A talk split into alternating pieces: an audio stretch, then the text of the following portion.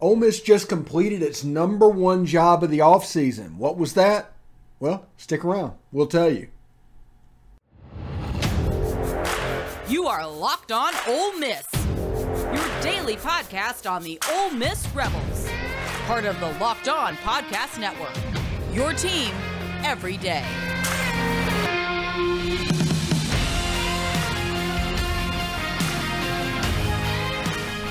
All right, welcome to the Locked On Ole Miss podcast. I am your host on this magical mystery tour we call Ole Miss Fandom, Stephen Willis. Thank you very much. And today's show is brought to you by Bet Online. Bet Online has you covered this season with more props, odds, and lines than ever before. It's Bet Online where the game starts. And also, thank you for making the Locked On Ole Miss podcast your first listen every day. We are free and available wherever you get your podcasts, including YouTube. So do us a favor, subscribe to the YouTube channel, hit the bell for notifications, and participate in the comments by commenting down below and upvoting the video. We'd appreciate it very much.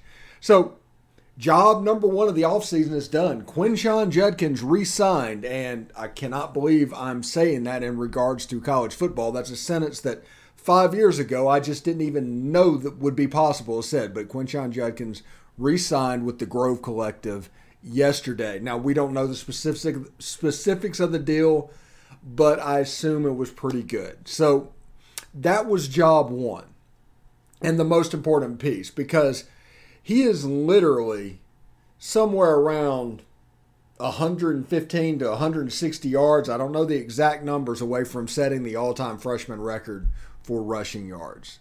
So he's in heady waters and like only behind Herschel Walker and Nick Chubb is where he's living at this moment. So it's a big moment for Quinshon Judkins, and this was an important part of this team moving forward because this team is going to evolve next year. Yes, they're still going to be very run heavy because you should be run heavy with a running back of his caliber back there. As good as this team is run blocking, it all makes sense. But as the season went on and the development happened and the evolution happened of Jackson Dart at quarterback, you could see where opening up the offense is not something foreign, something that can't be done because you saw him. He was 30 for 38 in a monsoon in the Egg Bowl for like 270 yards, put the ball where he needed to be. He did all the stuff that was required of him. It was a good evening for Jackson Dart. So, knowing that and knowing Quinshon Judkins, I do think this offense is going to evolve next year just because of what it is. Now, it's not going to turn into what it was with Matt Corral in 2021. But I don't think it's going to be as run heavy as it was this year. And this year, believe me, it was completely run heavy at the moment. Now, I've heard other people ask what's going on in the portal with the running back position. And I do not anticipate them to be heavy in the portal for the running back position. Now, I think they're going to recruit them. I think there's a chance there's some high school players that pops in. Ulysses Bentley is coming back. I think that is important for them. But if they get anybody out of the portal, it's probably just going to be a body. Um, I'm not I'm not expecting anybody that could possibly be a starter at all for Ole Miss to essentially waste the money in their NIL collective um, just to do it. So I would um, expect them to kind of run with what they got and recruit whoever they get out of high school recruiting. That guy to get a decent number of carries next year. That that's just my opinion on that. Now, we talk about the portal, and the portal is going to be very important for the Ole Miss team moving forward. Period. Um, we've shown over the last couple of years how important it was. Heck, we even call our coach the Portal King. So it's going to be important. And now that we have a $10 million war chest for NIL, the portal is going to become an interesting thing moving forward because we don't really have high dollar needs on the offensive side of the ball. We're not looking for a quarterback. We're not looking for a running back. We're not looking for a left tackle. Those are really the three big positions. The biggest position Ole Miss is looking for probably is a rush in. They're probably going to have to pay for that a good bit. But you have a chance to win some battles because they are in non heavy profit areas, if that makes sense. Since you're looking for a wide receiver, you might be able to win some battles that you wouldn't have won last year because you got Zach Evans and Jackson Dart and had to worry about those positions. So, since you have more money to contribute to certain parts of the field, it could be interesting and it might be a very successful transfer portal season for the Ole Miss Rebels. Now, teams like Auburn, they have to um, remake their roster. They're going to be active in the portal. Um, real similar to what LSU was last year. That is absolutely fine and, and, and is expected. As this goes on, the portal is become, become, going to become busier and busier. I mean, it's just the nature of the beast. Busier and busier. And the head start that Ole Miss has on it is a good thing. It allows them to build the stuff ancillary to the portal that is going to be required to be the next step portal king. We are a couple of steps ahead of the game right now. But to get to where we need to be, we need to continue to grow. So listen to what is said, and um, because they're going to have to play the game, and they know where the wind is blowing um, at the moment. And I say that the same way that I said NIL was going to take all the money, all the oxygen out of the room. And it's put a delay on our capital campaign it's now going after basically micro money, like the ten dollars a month that Ole Miss Spirit or something like that. Now those that money is going to the collective as well, and it's going to suck all the oxygen out of the room. It is ever since it got brought in, that was always going to be the case. So we'll see what happens. But Quinshon Judkins re-signed with the Grove Collective for the 2023-2024 season. Now, when we come back, we're going to talk a little bit about the 12 team playoff, that final approval that is going to start after the 2024 season. So we have one more year of four teams, and then it goes up to 12. And we will talk about that um, real quick as well. But first, I want to let you know that this episode is brought to you by Bet Online. BetOnline is your number one source for all of your sports betting information, stats, news, and analysis. Get the latest odds and trends for every professional or amateur league out there. From football to basketball to soccer or esports, we've got it all at betonline.net. And if you love podcasts, we have those as well. We're always the fastest and easiest way to get your betting fix. Head to the website today or use your mobile device to learn more. And anytime you see a line on this site, it is brought to you by Bet Online. It's Bet Online where the game starts. All right, thank you for making the Locked On Miss podcast your first listen every day. Um, absolutely outstanding. But for your second listen today, check out Locked On Sports today.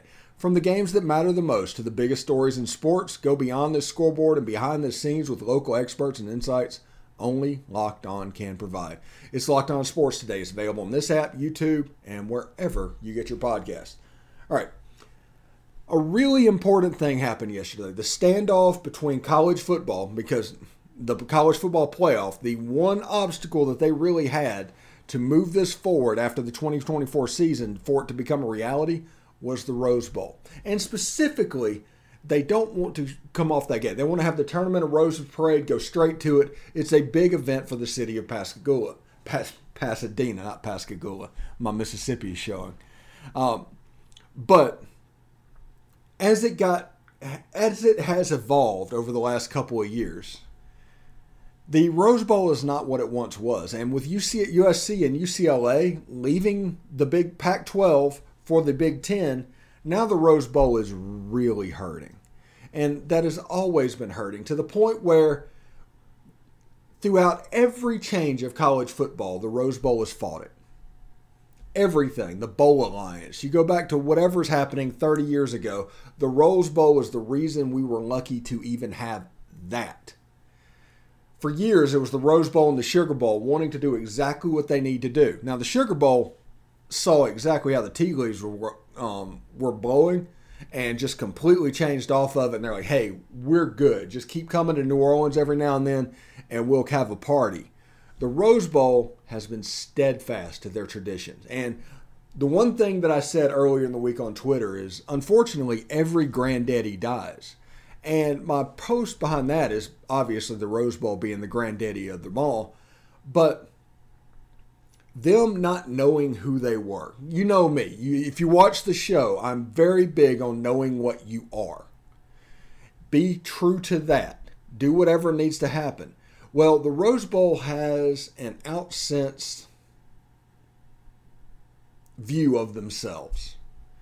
A view from 1978 that has not changed. You just picture as a whole bunch of people in a cigar filled room just patting themselves on the back after the game, like, good job, way to go.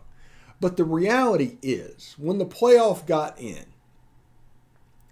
and the Rose Bowl, which agreed in, during that playoff to never have a championship game, it was never going to be a part of the championship game, just so their game could always be at the same time on the same day. And they were able to get that through the playoff because they were trying this blackmail before.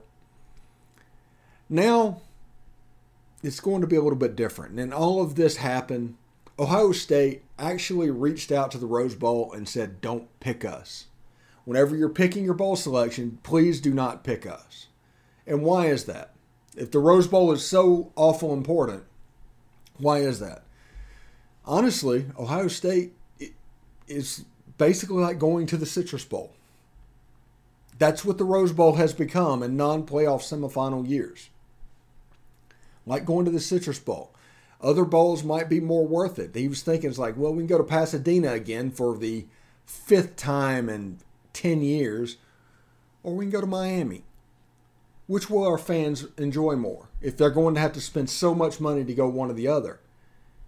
And because of that, I think the Rose Bowl saw the writing on the wall and kind of relented and realized, like, hey, we either join the party now and do whatever needs to be done, or they're going to kick us out. They they already host a bowl game in SoFi Stadium in Los Angeles. They do not need Pasadena. They have a way to build that up and make that worthwhile, and all of a sudden that's in the playoff, and that takes care of the LA side of the thing. So they decided to play ball. All right. So all of that is what's been going over the last couple days. You might not be paying attention to that. Now, this is the reason I bring it up on this show.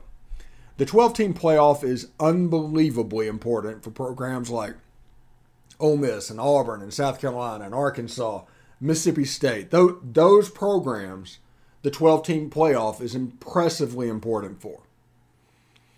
Because what had happened and this wasn't a completely inadvertent thing whenever they decided to do the plus one, because that's what actually happened. It was the plus one model. That's how we dipped our toe in the playoff pool. But it turned into six teams that were really able to recruit to the playoff. So those six teams dividing the top 50 players in the country.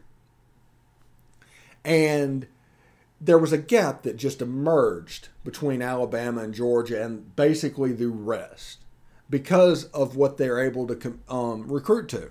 Everybody's like, well, if you could make there, make it there, it wouldn't really matter, and that, that's absolutely true. But the problem is, it turned into a hard to make system whenever you're dealing with, say, the SEC. Alabama and Georgia kind of had that unlocked and do have that unlocked. And now that it's 12 teams, Ole Miss would have been in a position where several times in the last 10 years they would have been in the playoff if a, if a 12 team playoff happened. More teams in there. So instead of six teams that can re- recruit to the playoff, now you have 25. And because of that, that means the teams, even if the same teams are winning the tournament, those same teams aren't as good as, say, this year's teams or last year's teams because of the parity is going to bring everything a little bit closer together. So not only Ole Miss being able to regularly get into the party, play playoff games, but you're looking at a situation where the top is going to get a little weaker. And it's honestly going to make the bowl season even a little bit more interesting. When it came out today, it said the first round games is going to be the week ending of December 21st. So that's like the week right before Christmas. They're going to have their, um, we're going to call them playing games, but they're not playing games. It's the fifth seed through the 12th seed playing that first round with the winners playing the one, two, three, and four seed. So that is going to be important. So the way this thing is kind of setting up at the moment is that first round game, whenever you're having games on campus, and no matter what happens, if there's a game in Bryant Denny Stadium, if there's a game in Vaught Hemingway Stadium, there's a game in Jordan Hare, if there's a game in Sanford Stadium that first weekend, that is automatically the biggest game that has ever been played in that stadium. Don't underestimate what this means. That will be a massive, massive game, and you're going to have three weeks to get ready for it. It's going to be fantastic. So you play those games. It's the week of the 21st. And then the week of the 1st, New Year's Day, is the quarterfinal games. That's where the one through four seeds come into play. And that will be traditional bowl games playing um, for that. That would be like the Rose Bowl, the Sugar Bowl, the Orange Bowl, those things.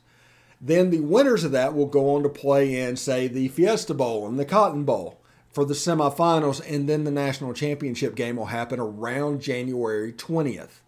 Now, A, the college football season has been expanded until the end of January. I'm all for that.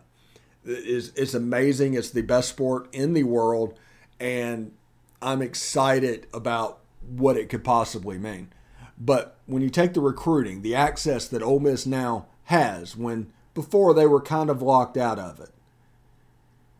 I mean, if you weren't Alabama or Georgia, you, you had to have a special, special season to make that playoff. But the way it sits now, four SEC teams have a chance to make that trip.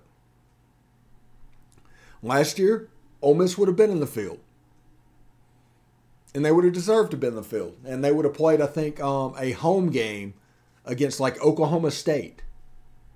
I mean, that would have instantly been the biggest game in Vaught Hemingway Stadium history. So don't poo poo it. We got one more year of this caste system that they've got us put in play, and then it's going to open up. So after the 2024 season, it will open up. Unbelievably huge day for Ole Miss football with that happening with that getting finalized, unbelievably huge day. Now, the important thing for Ole Miss is to continue building as well. To get to the point where when 24 happens and it's there, you are best positioned to take advantage of it. It's already happened once. When the playoff happened, Ole Miss was in the original playoff rankings. They were best positioned to take advantage of it. And because of that, this program has grown by leaps and bounds. Just absolutely crazy. When everything changed, they changed with it. And because of that, they have maximized exactly where they could be and rung on the ladder. They've gone up. So it gets to the point where if Ole Miss is in the playoff, everybody's going to be like, well, yeah, makes sense. Ole Miss should be in the playoff. They are one of the 12 best teams in the country. That is the point we are at in college football. And, and that is absolutely crazy when you think about what happened in the 80s um, and at some point in time in the 90s. Just absolutely crazy. All right, when we come back, we are going to have John Garcia talking about what the last three weeks have done for recruiting, some headlines um, in recruiting that we need to pay attention for, and kind of intro the next three weeks for John Garcia. Anyway, stick around. All right, thanks for making the Locked On Ole Miss podcast your first listen every day. We are free and available wherever you get your podcast, including YouTube. Subscribe to the YouTube channel, hit the bell for notifications, and of course, participate in the conversation by commenting or upvoting the video itself. Also, these days, every new potential hire can feel like a high stakes wager for your small business. That is why LinkedIn Jobs helps find the right people for your team faster and for free. Post your job for free at linkedin.com slash college. Terms and conditions apply. I'm here with John Garcia. We're going to get back into recruiting now that all this Lane Kiffin stuff has died down. John, how you doing, bud?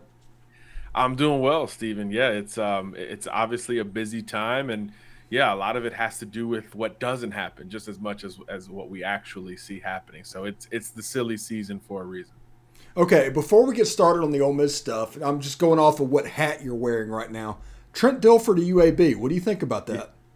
Yeah, uh, phenomenal, right? Mm-hmm. Obviously, a guy who's who's got a ton of cachet nationally at the quarterback position has helped build the Elite Eleven into kind of the premier quarterbacking event, but then he's also supplemented it with a ton of coaching experience, really all over the map, including most recently at Lipscomb, Lipscomb Academy. Trent is very insightful. He's confident, um, and he's self-aware, which I think is an underrated trait for coaches. he knows where his weaknesses are. So with that and his network, I would imagine he builds a pretty interesting staff at UAB, which a lot of folks have always felt like is kind of a sleeping giant relative to the area. Uh, and obviously, um, you know, a lot of potential there. New stadium, great school, all of that uh, in, in, a big metro or growing metro, I should say. So I think it's fascinating, and I think that's uh, going to be a trend going forward. We've seen it work so well with other coaches in that same vein, right? NFL experience, TV, coaching at the youth levels. I mean, Deion Sanders comes to mind as soon as I say all those words. So yeah, I think it's a great outside the box hire, and it could be a, a high risk, high reward deal for the Blazers.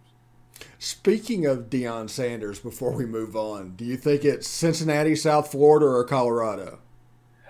I mean, if I'm him, I'm probably Cincinnati bound, right? Big 12 mm-hmm. school uh, with with that footprint, that recent history, um, uh, be able to recruit locally, which is something you can't necessarily do at Colorado, the other Power Five job. South Florida at the group of five level feels like it's stuck. Um, you know, there hasn't been a lot of success there despite the location. Uh, I think out of all the FBS schools in Florida, South Florida struggled the most. And that's saying a lot, right? With FIU and FAU uh, among those schools in the state. So if I'm him, I'm probably Cincinnati bound, but will the offer come in? You know, uh, that's the, the biggest question there with Deion. Uh, but he, he's hinting at a decision here soon. So it's like a recruit, right? We're, we're, we're refreshing Twitter and seeing if he breaks his own uh, coaching hire, which would be the most Deion thing to do anyway. Yeah. You, are you expecting a graphic like you get from the recruits? honestly with him it, it, could be a whole video a whole commitment video to to his new school i mean who knows fascinating uh one one of the you know he's he's gonna go down as one of the trailblazers in terms of just going outside the box from an athletic department standpoint and obviously you know kind of finding his groove at the right time of, of player empowerment. And he's kind of a, a, bit of a poster child for that as well. So his his trajectory in and of itself will be fascinating just in the sport uh, overall. All right. So let's get get on to the Ole Miss stuff um, that everybody is watching to tune in and see. Um, after all of the Auburn Lane Kiffin stuff completely blew up and just took over the internet for two weeks yeah. What what is recruiting like? What did that do? Any adverse reaction to that? Let me tell you, um, the staff did a really nice job communicating with their recruits. I was connecting with Bryson Sanders' camp, Suntarine Perkins' camp, Marcel Reed's camp. Um, there was very little worry from their camps despite all the noise. So I think the staff did a really nice job of neutralizing uh, a lot of the chatter that was out there. You know, other schools try to take advantage of those situations, particularly with Perkins, who's, you know, he'll be on flip watch until signing day, right? You know, until that letter of intent is signed, he's one to keep an eye on, the highest ranked commit in this Ole Miss class. Um, but I thought the staff did a really nice job of, of kind of being unified and, and nipping these things in the bud as they popped up, including from Lane Kiffin himself, which is is not easy to do when you're dealing with all of that. So um, the, the staff did a great job and the kids were never really worried. So there was really no threat relative to that chatter which is just not what we expect. Anytime there's chatter you see movement in recruiting especially this close to national signing day december 21st none of it happened at Ole Miss. And I think that's an indication of Kiffin's true desire to stay there and the belief from these recruits that almost independent of Lane Kiffin, Ole Miss is stable and is going to be a, a threat for 10 wins every single year. There, there is a belief in that from the recruits themselves. Yeah, that's that's good to hear. Um, so with signing day, December 21st, like you said, we are in the heart of flip season. So which candidates should Ole Miss be paying attention to um, for flips? Malachi Coleman, perhaps? Who knows? Yeah, he's he's definitely the newest one, right? Just mm. a couple hours before we started recording, decommitted from Nebraska, the in-state school. Um, Ole Miss was among the schools he was looking at before that point, but really, Malachi, you know, he he hinted at Nebraska before he committed there, and that caused some schools to cool on him because they didn't want to waste the resources, right? You get a finite amount of official visits, and obviously those resources are coveted. So Ole Miss, uh, Miami, a couple schools really kind of bowed out of that race when it appeared that he was Nebraska's to lose. So he did commit to Nebraska and Mickey Joseph at the time. And obviously, since then, a ton has changed, right? Joseph is out, Matt Rhule is in. Joseph has also ran into some legal trouble. So that looks like a totally different deal. So naturally, Coleman decommits today. And you expect those same schools to get back involved, know, Ole Miss, Miami, etc.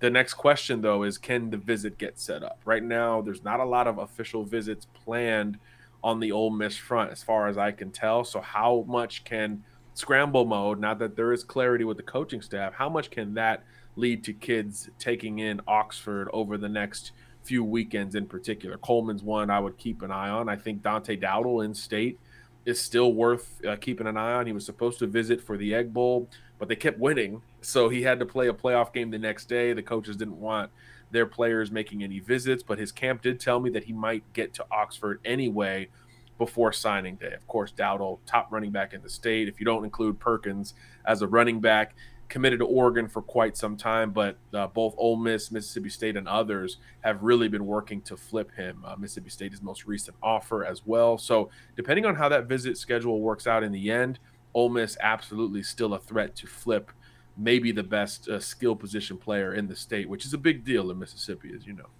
All right, John. Um, real quick before we move on to what's next with Ole, with Ole Miss, what do you think is better in recruiting? Would it be to go to the Las Vegas Bowl that plays on December seventeenth, or is it to go to the Gator Bowl that plays on January second? Which is preferable? Uh, probably the latter, right? You you get the entire uh, allotment of the re- recruiting perks that are about to hit, right? Uh, on Friday, you're allowed to hit the road to see kids and meet with them in their homes, which is not uh, a part of the evaluation process. So that will be uh, a, a portion of the recruiting process that helps kids make decisions, right? Getting those final questions answered, not only for you, but your parents, your coaches, whoever is in your home and in those moments. And of course, as we just mentioned, official visit weekends are going to be big here down the stretch. So if you are in bowl prep and eventually traveling for a December 17th bowl, that last visit weekend, that's what, 15th, 16th, 17th, I believe. Now you lose that official visit weekend with your coaches because you're playing the bowl game. So for recruiting in the early period, that January 2nd bowl plays a little bit better. You can try to coincide visits with bowl practices and kill two birds with one stone like you do in the spring or during the regular season itself. All right. Um, so what's next for Ole Miss football and recruiting over the next three weeks? What do we need to be looking for? Yeah, still a lot of skill position prospects on the table. Look, we know the portal's opening December 5th. That will be its own thing for Ole Miss. But in terms of high school recruiting, it's about a lot of the skill positions. Uh, running back, as we mentioned with Dowdle, is crucial, but it's not just him. Christopher Johnson uh, has been Ole Miss or Miami back and forth, it feels like, for some time. Now he's going to take a couple of other visits. Penn State, I think, is, is next up. So that'll be interesting to see if they can get into the conversation or does it remain an Ole Miss versus Miami battle. Kendrick Reescano still out there, the former Michigan State verbal commitment. Ole Miss has been surging for him at running back. Oklahoma State, Penn State, among those involved. So between those three backs, Johnson, Reescano, and Dowdle, you got to land one of them. You would think we know receivers still a big deal. Caden Lee is, is probably where that conversation begins. Now, does Malachi Coleman sneak in there? But but Caden has been high on Ole Miss for quite some time. Um, but heavy heavy hitters in that battle, right? For the, for one of the best slots in the country, Oklahoma, Georgia, South Carolina, UCF, the contenders there. So there's still a lot down the stretch. Uh, still got my eyes on Jamel Johnson, the former Texas safety commitment. We know Ole Miss has been surging in the state of Texas in particular. Johnson, as, as soon as he decommitted from Texas, there was some Ole Miss buzz as he was on campus recently before that that movement. So I think the skill positions are where you expect more high school um, impact down the stretch for Ole Miss, and then obviously that means in the portal probably supplement it with with some bigger bodies as as we've seen Lane Kiffin do in the past. All right, thank you very much, John, and thanks for everybody for making Locked On Ole Miss podcast your first listen today. For your second listen today, Check out Locked On Sports today, from the games that matter the most to the biggest stories in sports. Go beyond the scoreboard and behind the scenes with the local experts and insights only Locked On can provide. It's Locked On Sports Today. It's available on this app, YouTube, and wherever you get your podcast. John, we'll get back together next week. We'll get an update on some things, and we're going to push towards early signing day and beyond, man. Sounds good, my friend. Sounds good. Thank you. All right, take care.